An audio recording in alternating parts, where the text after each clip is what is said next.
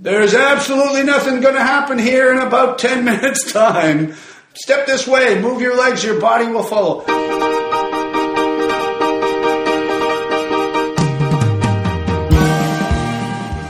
This little 14 year old started trailing us around, Waldo and I, on Canada Day. We must have pumped out seven or eight shows that day. Mm-hmm. And just watching everything we did and ask us questions.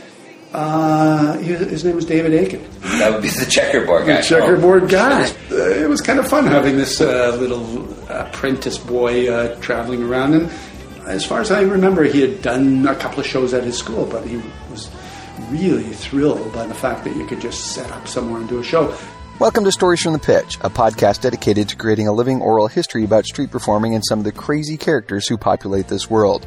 I'm David Aiken, the checkerboard guy, and I was, in fact, that wide eyed 14 year old over three decades ago who tagged along and asked questions. So for this Canada Day release, it seemed appropriate to acknowledge the contributions that Johnny Toronto has provided to not only me, but an entire generation of performers who were exposed to him in the early days of the Canadian street theater scene. As his stage name suggests, Johnny's primary sphere of influence was Toronto, and he could be regularly seen performing in the evenings in front of the Eaton Center or on weekends down at the beaches. But how did his journey begin, and why did he end up deciding to make juggling on the street a career when there were so few other people doing it at the time? Did he choose this lifestyle, or like so many other street performers I know, did this lifestyle choose him? Fellow performer and Torontonian Derek Scott sat down with Johnny to find out and gain a bit more perspective on Johnny's life. A life filled with so many great stories from the pitch. Johnny Toronto. When I came to Toronto in 1980, you were already, and I'm old. you were already. Uh, I want to be called the father of Toronto jugglers, but someone said, no, you're the grandfather. Yeah. I didn't like that very much. it's true. Like I'm old. I came in 1980 from Alberta, and you were already a legacy. You were already doing your stuff. You were. I mean, there wasn't a lot of people on the street back then. In a, no, in unusual places too. Yorkville. Nobody, nobody That's performs right. in Yorkville anymore. Even on Queen Street West. I did some shows on Queen Street West in uh, 78, 79, I Wow. think. And there was uh, maybe a magician. There was a guy named Michael Ross. I remember Michael. We had to sort of uh, shift off because he would want the uh, spot for the whole evening. And we go, well, give us a, you know, that was with Waldo actually, when Waldo came to town. But that's another story in itself. So you street perform for I guess 30. 20 years, 25 years, uh, sort of from 79 to late 90s. Uh, I've, in the 2000s, I've even gone and done one show in the beaches just to Yeah. see if I still have my chops and see if it's still fun, and it is still fun. yeah. yeah. Although oddly enough, the last time I was at the beaches, I went to the very spot we used to street perform. Uh, yourself, myself, Scott the Juggling Guy, Dan Cole, uh, God rest his soul, was uh, on this same spot. I went down last summer. It was a beautiful summer day, and it was gorgeous sunshine, quiet day down in the beaches. And uh, unfortunately, I had an accident and I was in a wheelchair, and I wheeled, my wife wheeled me down past the spot where we used to perform. And I thought, it's so nice and peaceful here. The worst thing that would possibly happen at this moment is if some jerk street performer came and threw down his equipment and started yelling. And I thought, how could I have done that all those years? and how did people, why did people gather around when I was. Uh, you have to be a little obnoxious to be a street Yeah, performer. yeah, yeah. Especially when you're making, it's not the same at busker fests. People are there, they want to go and see a busker, and they don't care what you're saying at first. But the moment you start a show, you're yelling and screaming and breaking the peace of the afternoon. And Uh, but in respect to you, Johnny, I think as much as you have to be obnoxious, there's a charm underneath. There is an intrigue. People look past the obnoxiousness. That you had a charm. You had an intrigue. That people were like, "What is behind this obnoxious front?" And I think Thank that's you. something that you brought to it that made you successful. thanks. I couldn't see that for myself, but I definitely saw it in Scott's shows. Yeah. he would crack some of the funniest jokes right off the top or talk about some of the funniest things. The lines were just absolutely so Very funny clever. and it's so spontaneous. I never knew anyone who could deliver lines like him. And the timing was impeccable. And I could sort of see that. I hope that some of that rubbed off on me, and maybe some of, if you say I had charm, rubbed off on Scott as well. But Yeah. to tell you the truth, that was why I didn't mind those first 20 minutes of a street performing gig. Uh, we're not talking, again, we're not talking Busker Fest here. We're talking Yes.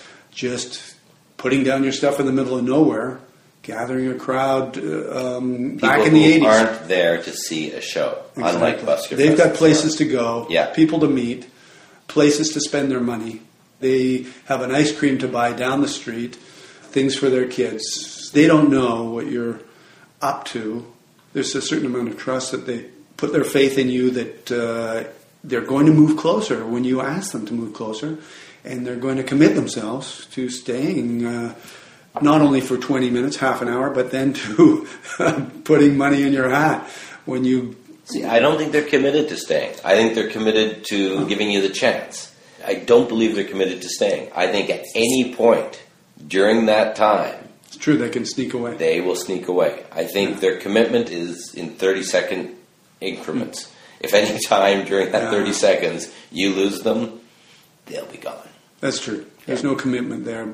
So you have to, yeah. that's why Every you 30 have to seconds, keep- every yeah. you better do something that keeps them there. pleases them. Yeah, otherwise, Although, as they say, a small crowd gathers a bigger crowd. absolutely. But you're still making that small crowd happy. Yeah. If at any point that small crowd becomes a disgruntled crowd, you now have a big disgruntled crowd rather than and I've seen a few. yeah. How did you come up with Johnny Toronto? 1979 or 78, perhaps, after a juggling convention down in Santa Barbara, California. Now, I may have the years wrong. It may have been 1982. I met a woman named Karen Quest. She visited Toronto, hanging out with me, and I showed her around. It must have been 82 because I knew Toronto by then. And I seem to know a lot about Toronto. She said, uh, You know a lot about Toronto. Why don't you call yourself Johnny Toronto? A clever name. I thought it was corny at first. Uh, it was a name used by John Candy. He used to say that he wanted to own, and he did, own part of the Argos in those days, and he wanted to be a real Johnny Toronto. So he used it in a couple of sketches, I think. I later talked to John Candy's partner in crime in uh, from Second City, and later Saturday Night Live uh, fame. Big name in comedy. Anyway, I, t- I talked to him because I was working at a club where he was, and uh, said, "Do you think John Candy? He had died by then. Do you, do you think John, the late John Candy, would mind if I used the name that he referred to himself as, John Candy?" And he gave me the uh, okay. He said, "John Candy would be thrilled if you went by the name of Johnny Toronto." So ever since. Wow, I never knew that's where it came from. I thought it was a product placement. You're getting money from the city. I wish. I've tried. I've gone to them and I said, look, why don't you hire me for this festival, this festival, this festival? I am Johnny Toronto. And they go, yeah, yeah, whatever. Thanks very much. Fill out Yeah. this form. But, but it has kind of worked for me because people often come up and go, yeah, Johnny Toronto, I've heard of you before. Yeah. Even if they haven't. Yeah, yeah, yeah, yeah. Well, just the name Toronto. Yeah. Um, Let's go back though. You were a teacher. Mm-hmm. So you decided you went to school. You did your four years, or how many years? yeah, go? five years, Five uh, years. BA in English and drama, and then one more year to be a teacher. So you've done your five, six years, and you decide you were going to become a teacher. You get a job, Up in Prince George. Prince George. You're teaching high school, Yeah, high school. high school. Brand new high school, just been built. think there's a pension plan involved with the teachers union. Uh, it was pretty good money in those days. yeah. Um, Yeah, I had a car, and uh, already I was married. Wow. I was married up there, and uh, we were sort of settling in, and all the teachers talking about mortgages and going hunting, and Sure. there's skidoos in the wintertime up in Prince Sounds like a pretty nice. You got a retirement savings plan. You've got a car. You've got uh, the wife, and then something changed. And then a guy comes from Vancouver with a mime company that I had actually hired to entertain my school and to do workshops. And he said, if anybody wants to stay around after school today and learn to juggle, stick around. So I stuck around with my students and picked up three balls and went, I can do this already. Mm. My dad had taught me when I was eight years old over the couch with oranges and socks. He did something called the egg trick. Everybody, Corky, do the egg trick every night at parties. He would be asked to do this, and I went, "Oh, I can juggle already." Well, this is fun. From that moment, I kind of stopped teaching. I just I taught the kids who wanted to learn to be clowns, who wanted to learn to juggle, who wanted to learn to unicycle. Often the truckers themselves or the lumberjacks would come in and go, "What kind of fairy stuff are you teaching my kid?" Yeah, yeah, yeah. But they loved it because uh, then we went on little tours of the other elementary schools and hospitals, and uh, they did little clowning bits. And I only directed them, but I wanted to be there. They were sending us to a lot of workshops. They said, "Where do you want to go to study uh, some more drama?" Okay. You- As a drama teacher, we'd like to uh, beef up your credentials, uh, professional development. I went, well, I've heard of this school down in Blue Lake, California. Turned out it was uh, fairly famous and still is. I Yeah, think. yeah, of course. I Um, went down there years ago just to hang out with them. There Ah, neat- yeah, really people. good people. Jacques Lecoq came through, and they were Yeah, always wow. talking about Decroux Yeah. and all the big names, and Marcel Marceau. They were talking about Yeah. all the time as as intimate, like they knew Marcel Marceau intimately. And I got to be a parking lot clown for uh, what was it called? I have a book. Some of your best work, I remember. Pickle Family. Yeah. Oh, beautiful. Pickle Family Circus With Bill I got Irwin. to be uh, with Bill Irwin was there and Geoff Hoyle. Geoff Hoyle, Uh, yeah. Something the sniff, the the sniffer something. Yeah, yeah, yeah, yeah. So uh, yeah, I volunteered to be a parking lot clown, fooled around there, and then the next summer when I left teaching, I, I gave them uh, one more year up in Prince George, British Columbia. Read a an article about Philippe Petit. Yeah. And his walk across the uh, Twin. Trade, no Twin Oh, Twin Trades, yeah. and and his street performing, Yeah. How he would, and I went, that's what I want to do. He was street performing when I was in Paris many years ago. And you saw him? Yeah. Oh, yeah. Yeah. beautiful. And he would do that. He would just like ride up on his unicycle and set up his slack rope Yeah. and do his thing. And he uh, started to realize that walking across Niagara Falls and World Trade Centers and things like that was uh, getting him more attention than street performing up at, at Pompidou in Paris. And Uh, I never learned that. I, I thought that street performing was was the end all and the be all. But I want to get more details. So you're there in Prince George. Prince George. You've done your five, six years uh, teaching. You've got the job. You've got the wife. You make it sound so easy that from that point on, I decided to be a street performer. How was that decision? Okay, I guess part of it was uh, something that I haven't divulged is that when I went to Blue Lake, California, my wife went to Quebec to study French, uh, and she was intrigued by the French language and bilingualism. She came back and said she didn't want to be married to me anymore.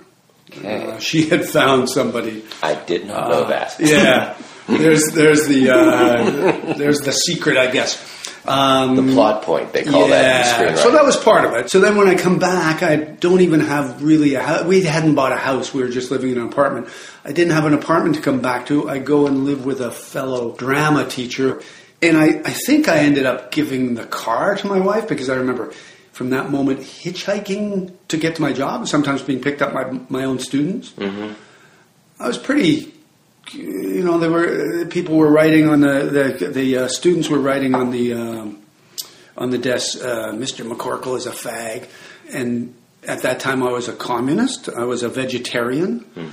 I was a single guy hitchhiking to school. Uh, I was a bohemian. I didn't fit in in Prince George. I can see that. Yeah. so, uh, so that's I guess part of my decision to go to the big communist juggling um, community up there. I think. Not many uh, fellow travelers. So So I'm on my own in Prince George, and it's a it's a town of eighty thousand in those days, perhaps. you come back from Blue Lake. You decide to make this change, and you go where? Back to California to meet up with my friends whom I met at uh, Carlo Mazzone-Clementi's school. Uh, we worked up a little routine. They already had a little kind of a, a va- new vaudeville company called Fantasy Theater Company. They're doing shows at the base of a trolley turnaround in San Francisco. At Yeah. the bottom, there's a trolley turnaround where um, many, many tourists line up, and then about 20 or 30 get right up close for six minutes, and then they all board the trolley. I know exactly where it is. It's connected to a park. Yeah. Okay, and we, Yeah. um, yeah, I didn't look around much because I was so intent Yeah. on the show that I was doing, which was called The String, which just involves uh, finding a string that gets larger and larger. It's a mind piece, and eventually you're tugging and tugging. You're having a, a tug of war with this giant piece of rope, and something just pulls you off. And that was my contribution, and maybe a little juggling, which I wasn't good at. Um, So you did. so I did that six minutes, six minutes, six minutes, pass a hat, six minutes, pass a hat. Uh, we did that all day long, 15, 20 shows a day. Uh, we didn't make a lot of money, but we made enough to stay in San Francisco and then head to Aspen, Colorado. Uh, it's the playground of the rich and famous in winter and summer. We were there all summer. We got lucky enough to be part of a big circus opera called Houdini. And we just happened to be there, and they went, Oh, finally, some actual new vaudeville performers. Can you please be part of this? They gave us uh, Aspen, Colorado Festival passes for the cafeteria, which we used three times a day, and we were the last ones in there when it finished up in mid-September. We were we were the last to use the cafeteria, and uh, finally left. But uh, we were in that production, which was written up in Time magazine. I have a picture of myself in Time magazine of Wow. that year, 1977 or 78.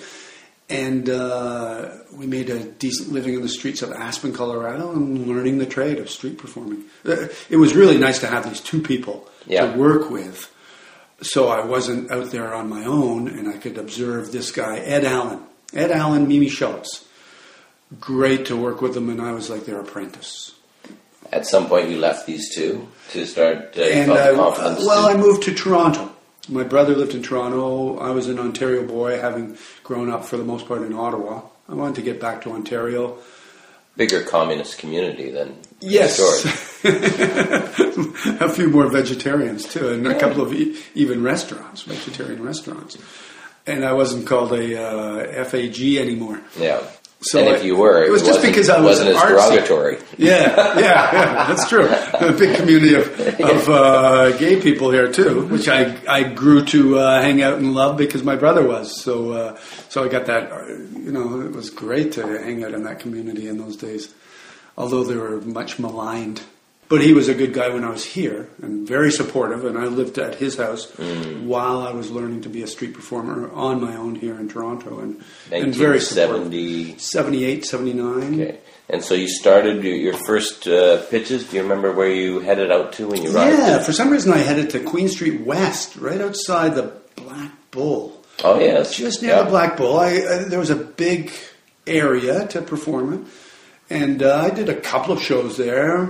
They went okay. I don't, to tell you the truth, I don't remember about the first shows on my own. Okay. And then I went to Yorkville, and that was fun. And I was joined by uh, uh, there was a, uh, a show in town called Hot Jam, where I met a guy named Wessa Herrick and a bartender named Scott, who became Scott the Juggling Guy. Scott's last name? Uh, Norman, Scott, Scott Norman, Norman, right. Scott Norman, and we were all jugglers. And oh, and David Mary played a big part in that. He was a magician. Yeah. Some of them chose not to do the streets, Mm-hmm. but uh, myself and Scott became a fixture on Toronto streets by 1980, I guess. Yeah. In Yorkville, uh, the beaches, Yeah. and uh, then Eaton Center. Mm-hmm. A guy from Vancouver came to town named Arnold Barnold. Arnold Barnold, the juggling fool. He had worked with somebody well known like Fred Garbo or something, and they had done shows for years before that in Vancouver, juggling shows. And he came to town and said, Look, it's a job. Street performing is not just uh, an avocation. You don't just go out when you feel like it. You go out every night to Eaton Center. And Scott and I would get there for 8.30. Doors close at Eaton Center at 9. So we're sitting there setting our stuff up. And within 10 minutes, we have a good crowd around us. And it gets bigger and bigger. And we could pop off one or two shows, but every night. You don't miss it. As it. of what year, approximately? As of 1980. Yeah. Because I don't even know if you were there before I was there. I started in 1980 as well. Huh. And it seemed like this great spot. The only people there were these Christian bands. Christian bands. They had um, some people on those hot bicycles that hopped around. Yeah. on them. Some break dancers. Yeah, but For even the break dancers came later, as did the BMX bikes. I remember the only ones that were there were Christian bands, and I remember negotiating like between them. Oh yeah, they were not particularly friendly, and I think No. they looked on us as uh, spawns of the devil because uh, we were Well, ju- juggling fire and stuff. and, yeah, they didn't. They were didn't very want- sweet uh, on the surface, yeah, but uh, yeah, hoping to convert us, but man, they, they would have like three or four people around them. What a waste of a spot when we could get Yeah. 200 people within minutes yeah. around us and do our show and then pass the hat and get the heck out. And they would be there for the entire evening Yeah. preaching to three or four people all night. But it was fabulous space. It was a Oh, lot of space. You could get a big spot? audience, and they seemed to stay because I don't know. It was right at Yonge and Dundas, and there seemed to be people looking for something, and nothing was going on. People have come back to me uh, recently, as recent as like six months ago. Someone has come up after a show of mine and said, "You know, when I was a kid, I came from uh, Dunnville or Barrie or Orillia with my parents, and we would walk down Yonge Street." And see you on the sidewalk uh, performing. That to me was Toronto. Yeah, And it makes me feel pretty good, except it makes me feel very old. yeah. These I are- remember, and we could make on a good Friday night a hundred dollars. Yeah, that's true. Uh, three, three shows, three, Yeah. or three or four shows. a hundred dollars. Yeah. Wow, If we did that two nights in a row, that would be um, it's uh, beer money. That would be that would be like over a hundred dollars. Yeah, Yeah, that's two true. nights in a row. That's why Arnold Barno said you have to do it every night and just go out and just pump out those shows. If you can get three shows in after nine o'clock, between nine and ten, Yeah. do it. And he Yeah. showed us how. Just pump them out. He Yeah. used to go and spend the whole day at uh, Sunnyside, just lying around uh, the pool, and then he'd come and do his shows. And we went, "That's the life. This is the guy we have to emulate."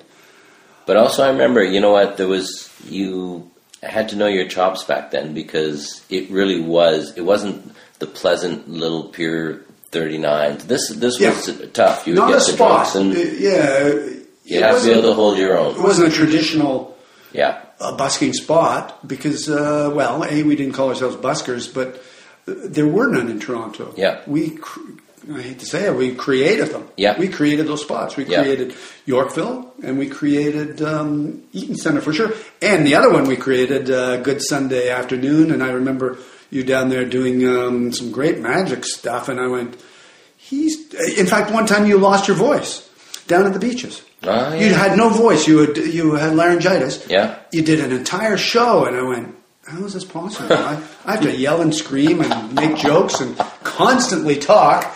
And he's got this crowd mesmerized, doing mime and magic, hardly any juggling, and uh, he's got them for uh, thirty minutes without talking. Yeah. It's wow. And it was the days, and the kids out there today might not know what we're talking about, but we didn't have those things. What are those fancy things that amplify your? what What are those microphones? we Nice. never had. speakers, microphones. We never used them. No, I still hesitate to use them. I still yell Yeah. crowd. But of course, if I was at a festival, I, I haven't been to a busker fest in many, many years.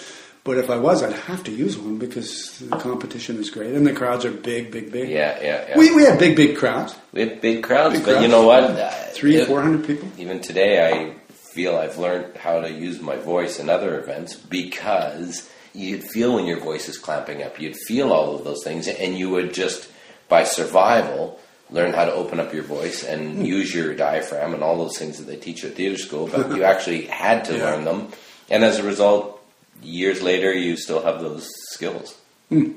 I, in those days, because I like to pump out the shows, I do four or five shows a day. I remember doing the apple eating bit, Mm-hmm. and at the end of the day, I'd get such a stomach ache. You eat them. You eat those apples very fast at a, at a rapid rate, Yeah. And you eat mo- you eat a lot. You spit out some, but uh, you don't want to be too gross. And yeah, five apples a day, every day. There was an expression from back then: "An apple a day keeps a dog away. Four apples for a juggler makes you sick."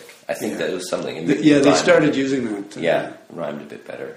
Scott and I became uh, so well known down in the beaches, and it's it was amazing that you could sort of get fame in a city of the city Yeah, of Toronto yeah. by being a street performer. Yeah. it was strange, but um, one night Scott and I staggered out of a tavern down on uh, Gerrard Street and. Uh, Literally staggered over to Scott's car and fell into it. And Scott started the car up, and cops were watching us the whole time. Uh, jumped out of their car, well, blocked Scott's car from going, jumped out of their car, came running to us, and went, uh, I'm sorry, but you're not going anywhere. And then suddenly one police officer looked at the other one, isn't that Scott, the juggling guy? He was driving, right? Wow. He was he was going to attempt to drive home. Isn't that Scott the juggling? Are you Scott the juggling guy? And he went, Yeah, I'm Scott the juggling guy. and the policeman said, Oh, I've seen your show a dozen times down the beaches and on Eaton Center at Eaton Center. You're the best. You're great. And they started uh, talking about Scott's bits between the two Yeah. officers, and then they said, "You guys are all right with with us." Just go ahead. And they let us drive away Wow. smashed. Wow, they let you drive. Oh, yeah, yeah. They just they just went. You guys are all right with us. Go ahead, guys. And they just got in their car and drove away. And we looked at one another and went, okay, let's, let's go home and continue partying. Uh, let me tell you about Waldo when he. Yes, saying. Here's my story of Waldo. I met him in Albany with my friends, uh, the Fantasy Theater Company, and we did a show called Jugglemania. So then I'm up in Toronto trying to do, in the early days, a solo show. And Waldo is spending his summers picking tobacco in Tillsonburg. Somehow he finds himself in Toronto, and I'm going, Hey, Wally, what, what are you doing up here? Come and live at my place. Uh, Scott, the juggling guy, is already living there, so now there's three of us living at my place. So Paul is, uh, Waldo, sorry, is now living at my place, and we're uh, discovering more and more street performing venues. I remember the, the first time Waldo and I, uh, Scott was working or something, and Waldo and I went down to the beaches to experiment to see on a Sunday afternoon if it would work. We make a killing. We uh, clean up down there. We do uh, one after another, one show after another. We come back. Scott said, "How did it go down in the beaches?"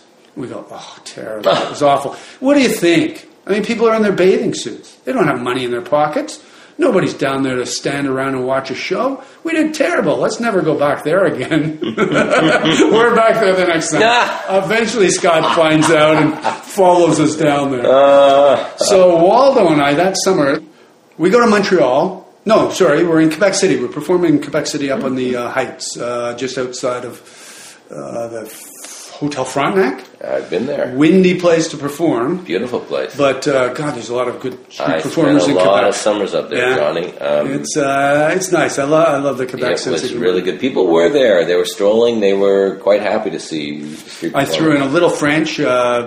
Uh, Waldo followed me around to from restaurant to restaurant and said "le même chose." Every, Ah! time, every time I ordered anything, anytime I ordered it, he'd just look at the waiter and say "le même chose."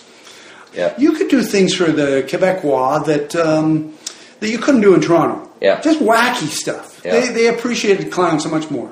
I remember um, Fergie came with her husband. Uh, it was a royal visit, Oh. and um, they they were going right by my the pitch I was at, and they, they told me that they would like me performing there during that. And so as soon as they came by, I had uh, prepped the whole audience to go down on our knees and bow. Ah, to them. great. And so as soon as they went by, we all went down on our knees and bowed, bowed to them, and they had a big chuckle uh, Oh, as they went by. Isn't that great when you get your audience to Yes. to do something all together? Yeah. They feel like well, and that is the important thing. Uh, Richard Pochinko, who I studied with, said uh, you can have seven alternatives for every bit. You should have seven alternatives, but the best bit comes from the audience. And you make the audience feel like they're doing the show for that split second. Absolutely. When the audience feels like they are doing the show, that's when they love it the best. And Yeah, that- and something that's lost is people get very uh, pat down to what their routines are, and they're thrown off when something in the audience happens that doesn't go within what their routine is. And absolutely, there's nothing like the feeling that the audience gives you when they feel like they're in control. Yeah. And- or that, as you say, you're reacting to something completely spontaneous. Uh, whether it is or not, it may happen every night. Uh, That's right. A siren comes along Yeah. on Yonge Street. We used to use the line, uh, "Oh, there's my ride home," Ah. uh, and of course, to the audience, it was the first siren that you had ever heard. Yes, that's right. Right. Oh, I'm just reacting spontaneous, but Yeah. you knew every time that siren would come. Yeah. But there was a time that that first siren did go, Ah, and you did true. say, Yes. "There's my ride home," and went, "Wow." I had a guy who used to come out to uh, shows in uh, on Yonge Street with his dog, and at a certain spot he would kick his dog to make the dog Ah! bark because the very first time the dog barked at me, I was on the tall unicycle. And uh, I'd make jokes about the dog being a pit bull or barking up the wrong tree or something, It'd get a good laugh from the audience. But then he felt that he was an integral part of the show and his dog. Yeah. So he knew the spot when he would kick his dog, the dog would bark. In fact, I don't think after a while he didn't have to kick his dog. The dog knew when to bark in my show, and it seemed spontaneous. I think it's Pavlovian. The Poor dog. kick the dog enough times he barks, Yeah, and then the he had a little bell afterwards. But uh, back to Quebec City. Yes. Uh, we had a good time in Quebec City. We moved to Ottawa for Canada Day that year. That day, we went to Parliament Hill, and they were just about to have a very big concert with like uh, Randy Bachman or somebody, uh, the Guess Who, or somebody was uh, making a, a big appearance on Canada Day on Parliament Hill. So there was a huge crowd there. Unfortunately, it started raining. Well, fortunately for us, it started sprinkling a little bit. They packed the show in right away. They waited for a minute, packed the show in, put tarpaulins over all. They just didn't want to mess around with the electricity, uh, the microphones with with it raining. They didn't have a, anything over their stage. There were ten thousand people with nothing to do. We had uh, my unicycle there. Wally had uh, Waldo had all his stuff. We were on the hill. I looked at an RCMP officer who was uh, looking at us. I said, would it be okay if we did a show here? And he went, well, as long as you don't ride over anybody on that big bicycle of yours. I went, Waldo, we're okay. And we started into several shows, the first of which I had the biggest crowd of my life and maybe of all my life. Like, there's a thousand people around me. If I had to get the hell out of there, there was no exiting for me. I couldn't get through that crowd if I tried. Huge crowd in all directions on Parliament Hill. Waldo did a show after that, probably got an even bigger crowd. I may have done another show after that. I just felt very proud to be a Canadian. I probably rubbed it into Waldo saying, Do you think you could go onto um, the White House lawn, the lawn of the White House, or the lawn of the Capitol building in Washington, D.C., Yeah. and do a street show? Yeah. And have the uh, Capitol Police say, Yeah, go ahead as long as you don't uh, fall over anybody. Yeah. Yeah. Uh, I was just so proud to be a Canadian. Like, Yeah. oh, it's so loose up here, and look at what we've made today. Doing street shows on Canada Day. At, we went over to Confederation Square and did them in front of the statue of the uh, the, the war dead, Yeah. and we did the uh, shows in the uh, ByWard Market, I think it was called. Uh, did shows on Parliament Hill. It was a great day, and that was uh, the day that we met David Aiken. Wow. Mm. Wow. It all comes together. He was probably studying you to see what lack of marketing you were doing as performers and Yes. how he could capitalize on having better marketing Oh, packages yeah. than any of us. He gave me some tips later, which unfortunately I ignored at my peril. You didn't Yeah, make Johnny he- Toronto watches, huh? No. Uh, yeah. Or Johnny Toronto shoes, or drive a Johnny Toronto car. The other thing he was very good at in those days, I'm sure he gave me some, and Waldo some in at that very day, was making bags to keep our money in. Oh wow. Yeah. And, and as the money got bigger, he made bigger bags for us. I've got, I still have about five of his bags. He was a good uh, seamstress in those days too. And I think, a man of many talents. Yeah. How lovely. so you gave up at some point street performing. You started to do more festivals and started to. Yeah, but not Busker Fest. I no, never- no. But you would find much of it. yourself at uh, Southern Ontario and uh, around Yeah. Ontario I think the reason why I left the streets, and particularly when the busker, uh, aside from doing Halifax a couple of years, and that was in the late 80s, um, is because I felt like there were just too many people doing similar things. They were all on tall unicycles. Uh, Their finales were all juggling fire torches or machetes.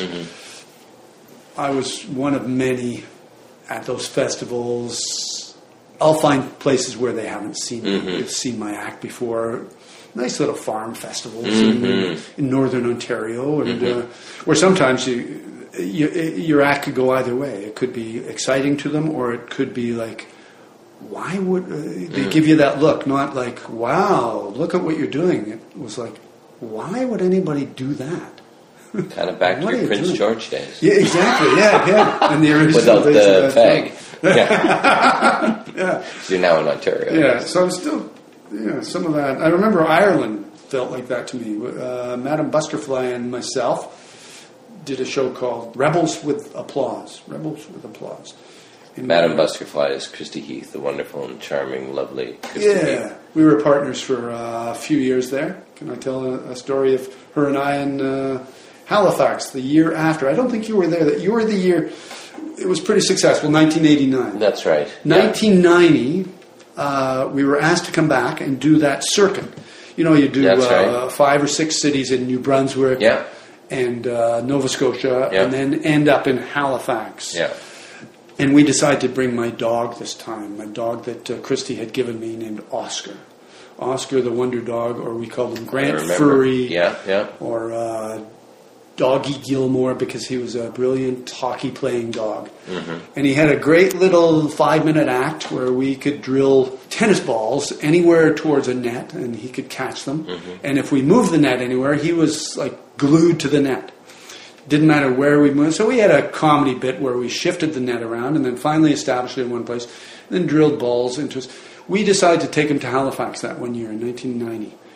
However, we were flying and we didn't want to put him out. You know, when you fly animals, you have to put them out, uh, sedate them. Yeah. We were a little worried about sedating him, so we gave him to a dog trainer who was going. uh, Oddly enough, she had a place in Nova Scotia where she trained dogs. She was going right around the same time. She left about a week before we did.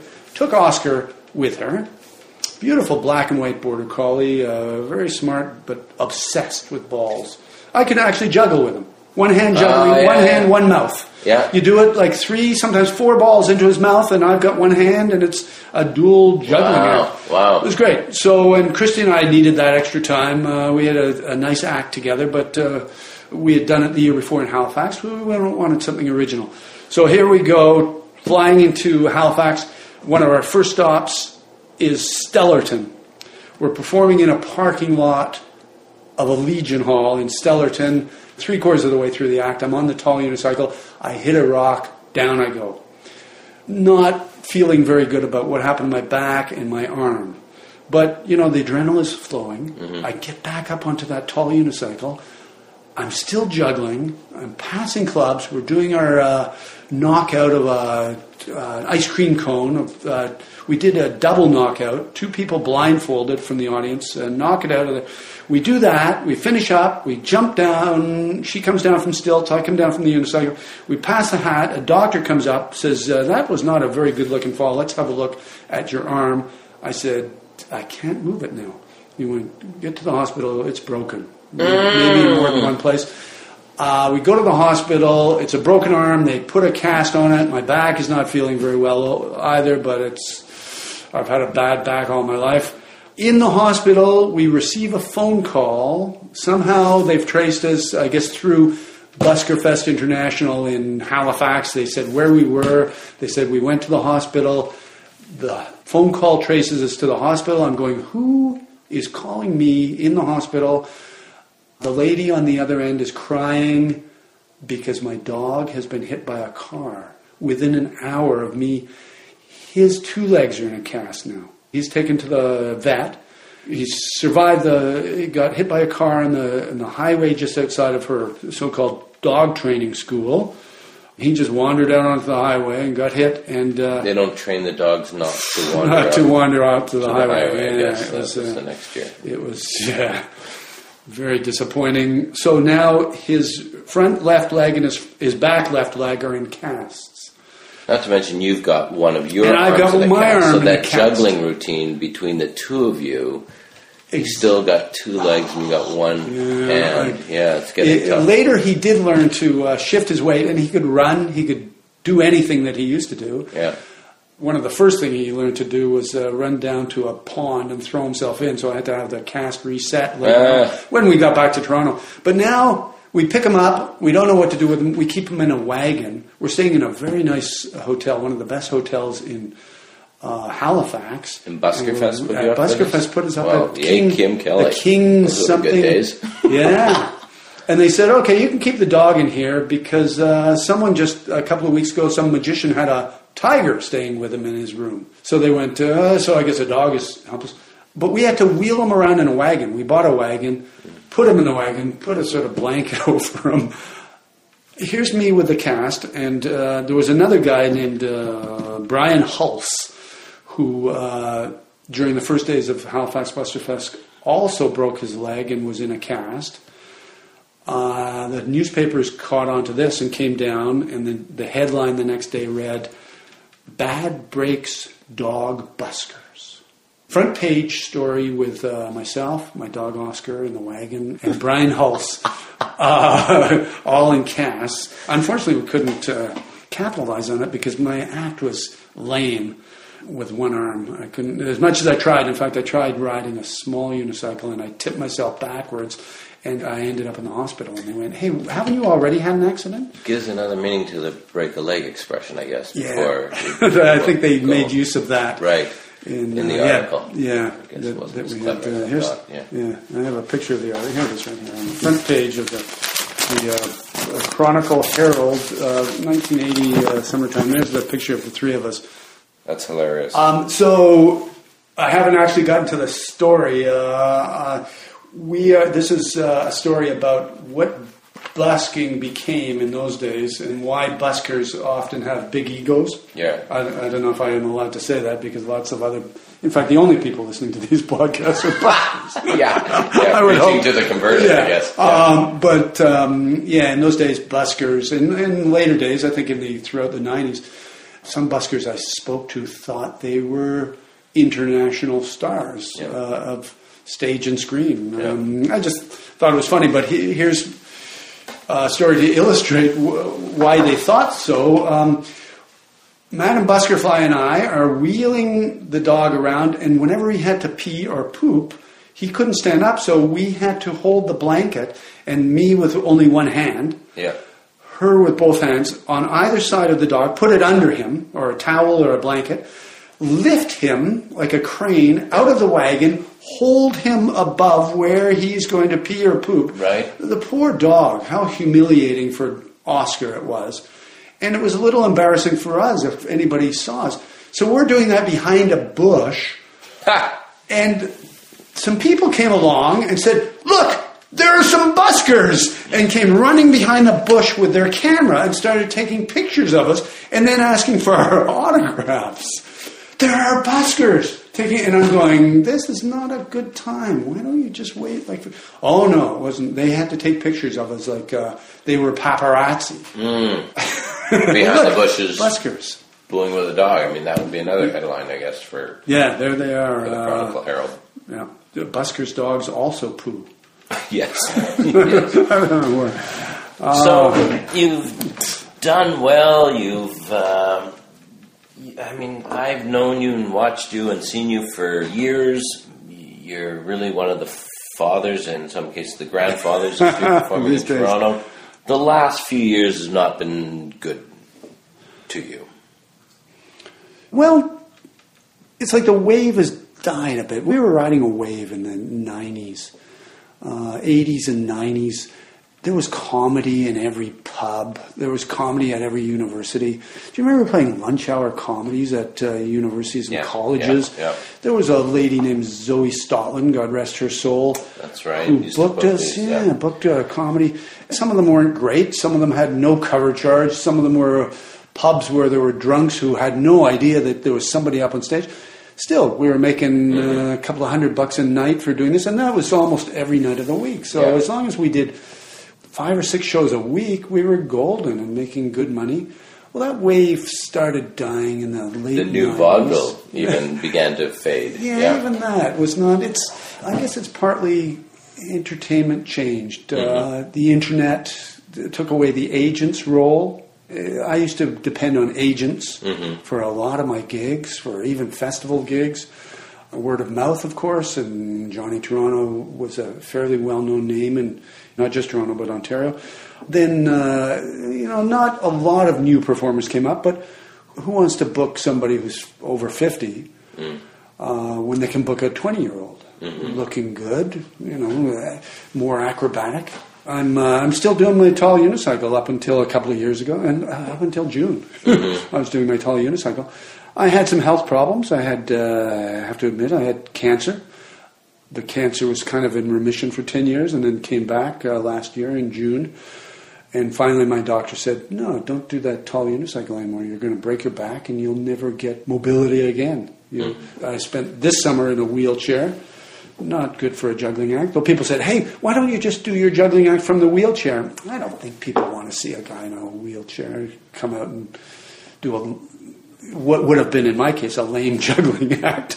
Um, yeah, I guess, uh, and the entertainment wave sort of crashed a little bit. So uh, the the gigs became, became fewer and far between.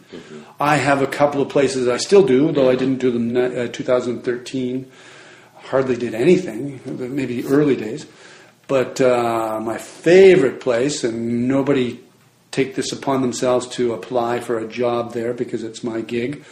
Santa's Village in Bracebridge is my favorite place to perform. It's in the woods. It uh, seats 200 people. Uh, They're uh, a very attentive, really nice family audience.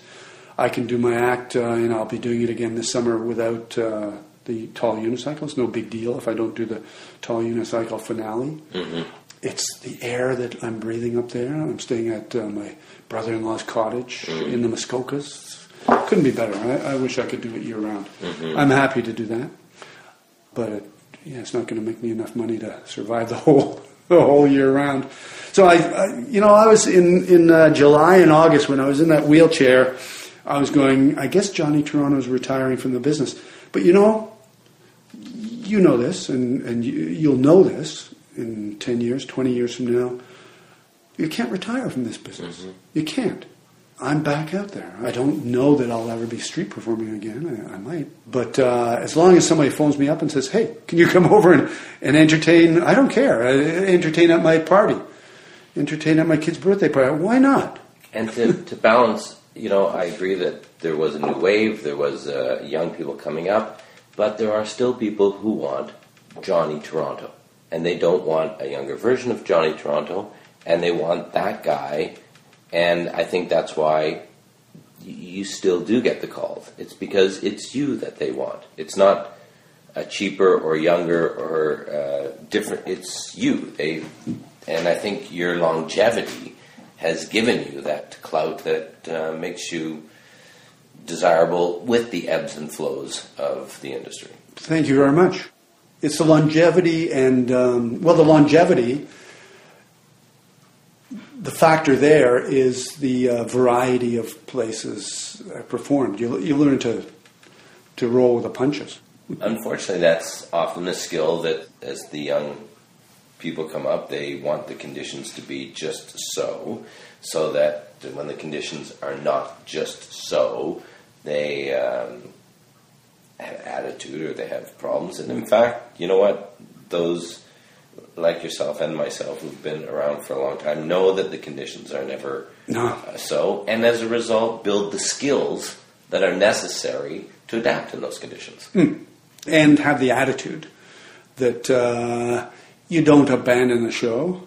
You don't just stop in the middle of one and say these conditions are are not right for me. Yeah. Um, I'll do what I can around them, I guess. Uh, And God, I was once hit. I was once hit by a ceiling fan on my tall unicycle because because I spun around a bar. I was working right next to a bar in a tiny little tavern, and turned around and bam, right into a ceiling fan.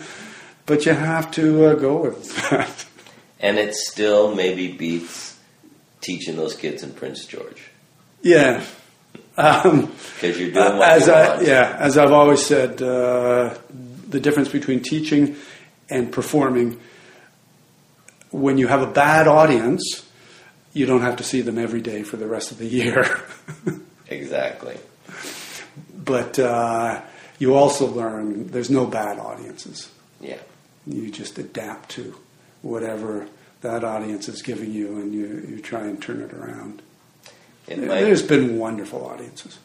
it might be a um, uh, a long stretch or hard to link, but somewhere down the line, we would all like to thank your first wife who left you back in Prince George to go uh, follow her French, because as a result, we got all those years and hopefully many more years of your charm. Let's thank Janine. Yeah, She was a, she was a potter. She made pottery, and I was a juggler. That just didn't match up very well. well, we're glad it didn't, and thank you for sharing your stories of the pitch. Thank you, Derek. It's been a fun ride, and uh, and the best part is friends, friends like you, and friends like the late Dan Cole, Yeah. and Scott the juggling guy, and Waldo, and Wes uh, Saharic. Wes Saharic, and Madame Buskerfly, and her wonderful husband Greg Tarlin. All those wonderful people, uh, still, still good friends, Yeah. and will be for a lifetime. Good health to you, my friend. Thank you very much. Thanks, Derek. Stories from the Pitch is produced by the Busker Hall of Fame and is made possible through the efforts of a crackerjack team of dedicated individuals who share a passion for the recording, editing, and presenting of these stories. Downloading this podcast doesn't cost a dime, but keeping it afloat does. If you enjoy the content we continue to generate, help us cover the hard costs of maintaining and delivering it to you by heading over to the Busker Hall of Fame website and clicking on the donate button. Your donation will be recognized on our donors page, you'll get a shout out in one of our regular e-blasts, and you'll be making a deposit in the Karma Bank, one that may pay dividends the next time you pass your own hat at the end of your show. I'm just saying. Music for today's podcast came from 357 Lover. Links to both songs are available in the notes section of this episode on the Busker Hall of Fame website. You can subscribe to this podcast in iTunes. Simply go to the podcast library, type in stories from the pitch, and download away. And while you're there, please do consider leaving a review and giving us a five star rating. It'll take just a minute or two, and it'll mean the world to our production team. Got a story to tell? Something you think we could improve? Or perhaps you're interested in becoming a sponsor of an upcoming episode? If so, drop me a line at cbg at buskerhalloffame.com. Haven't gotten enough Busker Buskerhoff content yet? Well, then consider checking out our Facebook page at facebook.com backslash Busker Hall of Fame. Follow us on Twitter at Busker Stories or sign up for our newsletter on the Busker Hall of Fame website. And hey, while you're on the Busker Buskerhoff website, you can check out the article from the Halifax Chronicle Herald that Johnny mentions and some other content that he's provided in support of this episode. Think you need a stage, a mic, or an amp to do a show? Not if you've earned your chops on the street like Johnny Toronto did. the street teaches you to roll with the punches and you're happy to perform anywhere. I did a show in the frozen food section of a grocery store one day, Stoneville, Ontario, during a festival because it was pouring rain outside and it was like a hurricane almost. And they went, go into any place you can and find any audience. Yeah. And I went, oh my goodness. I'm happy to do a show in the frozen food section and I can look at this stuff and use it as uh, props. On behalf of myself, co-producer Lindsay Lindberg, Derek Scott, who captured this interview, Magic Brian, who created the preliminary edit, and the rest of the staff of the Busker Hall of Fame, we hope this finds you well. And as you perform for audiences around the world, please remember to use your superpowers for good. I'm David Aiken, the checkerboard guy. Thanks for listening.